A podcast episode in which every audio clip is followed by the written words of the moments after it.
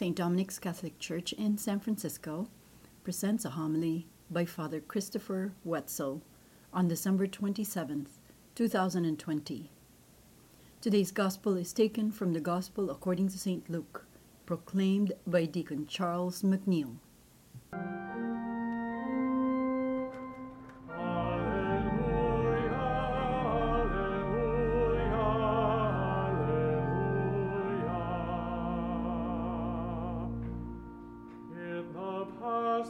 Spoke to our ancestors through the prophets. In these last days, he has spoken to us through the Son. Alleluia,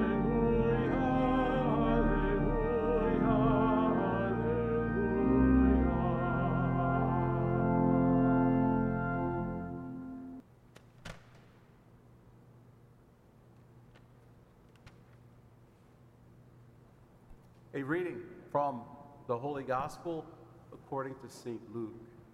Glory to you, O When the days were completed for their purification according to the law of Moses, they took him up to Jerusalem to present him to the Lord, just as it was written in the law of the Lord. Every male that opens the womb shall be consecrated to the Lord, and to offer the sacrifice of a pair of turtle doves or two young pigeons, in accordance with the dictate of the law of the Lord. There was a man in Jerusalem whose name was Simeon. This man was righteous and devout, awaiting the consolation of Israel, and the Holy Spirit was with him. It had been revealed to him by the Holy Spirit that he should not see death before he had seen the Christ of the Lord. He came in the Spirit into the temple. And when the parents brought the child Jesus to perform the custom of the law in regard to him, he took him in his arms and blessed God, saying, Now, Master, you may let your servant go in peace, according to your word. For my eyes have seen your salvation, which you prepared in the sight of all peoples, a light for the revelation of the Gentiles and the glory of your people Israel. The child's father and mother were amazed at what was said about him. And Simeon blessed them and said to Mary, his mother, Behold, this child is destined for the fall and rise of many in Israel, and to be a sign that will be contradicted. And you yourself, a sword will pierce your heart, so that the thoughts of many hearts may be revealed. There was also a prophetess Anna, the daughter of Phanuel of the tribe of Asher. She was advanced in years, living seven years with her husband and after her marriage, and then as a widow until she was 84. She never left the temple, but worshiped night and day with fasting and prayer. And coming forward at that time, she gave thanks to God and spoke about the child to all who were awaiting the redemption of Jerusalem. When they had fulfilled all the prescriptions of the law of the Lord, they returned to Galilee, to their own town of Nazareth.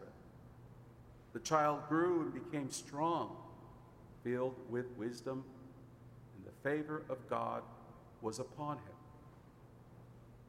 The Gospel of the Lord. Praise to you, Lord Jesus Christ.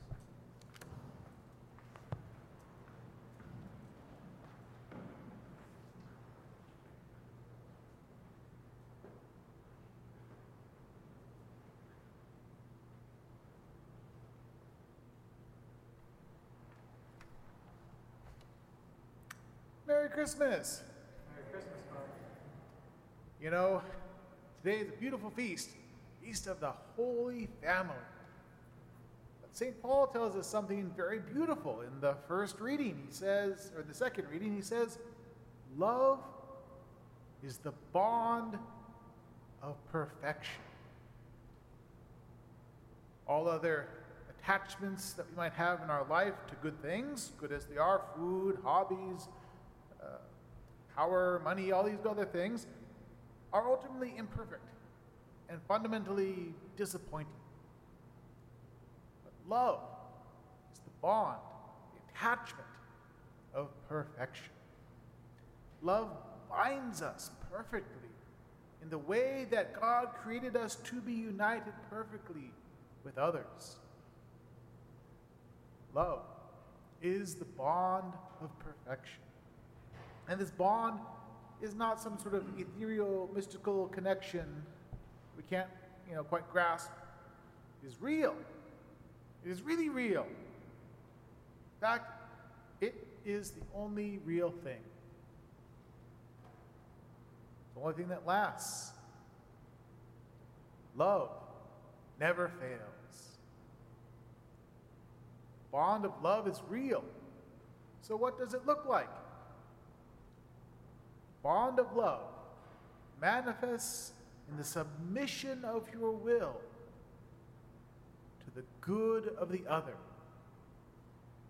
Bond of love shows itself forth putting down, subordinating your own will and desires for what you know to be good for that other person. This kind of submission is hard. It's also good. Anna and Simeon in today's gospel submitted to God, praying night and day in the temple for years and years.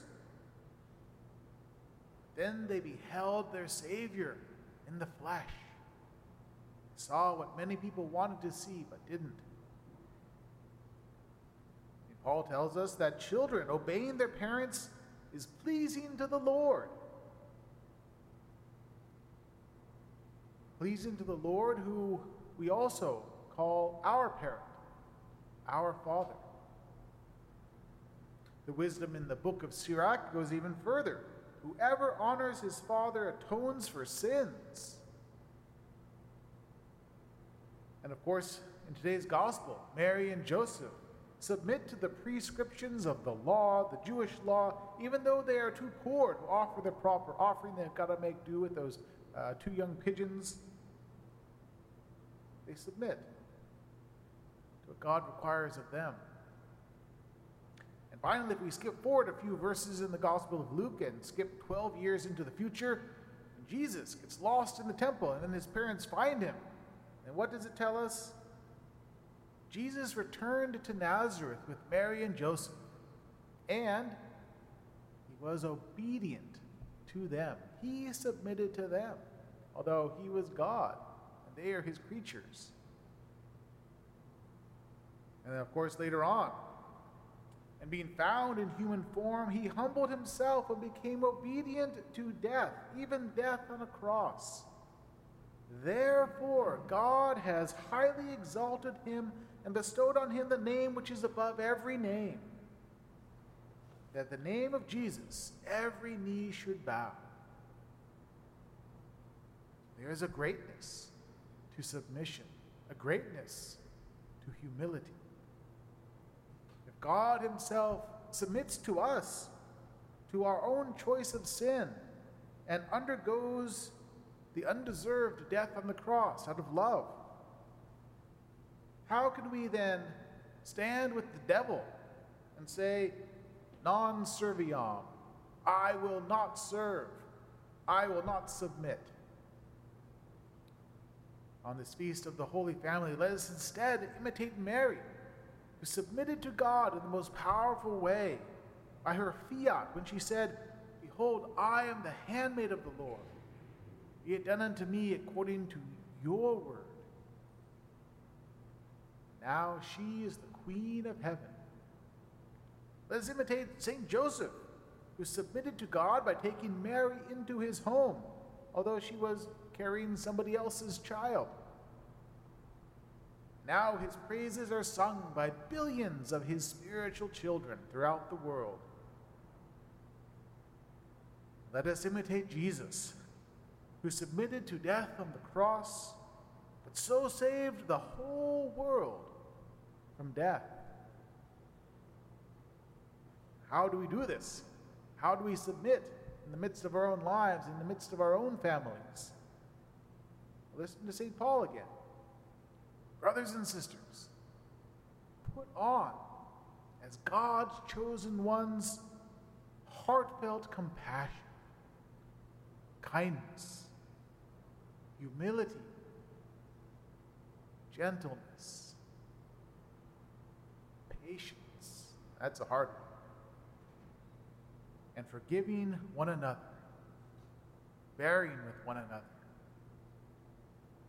Whatever you do, whether in deed or in word, do everything in the name of Jesus the Lord, giving thanks to God the Father through him. On this feast of the Holy Family, we ask Jesus, Mary, and Joseph to intercede for us. We can do this impossible thing. We love one another, the bond of perfection. Holy Family, Jesus, Mary, and Joseph, pray for us.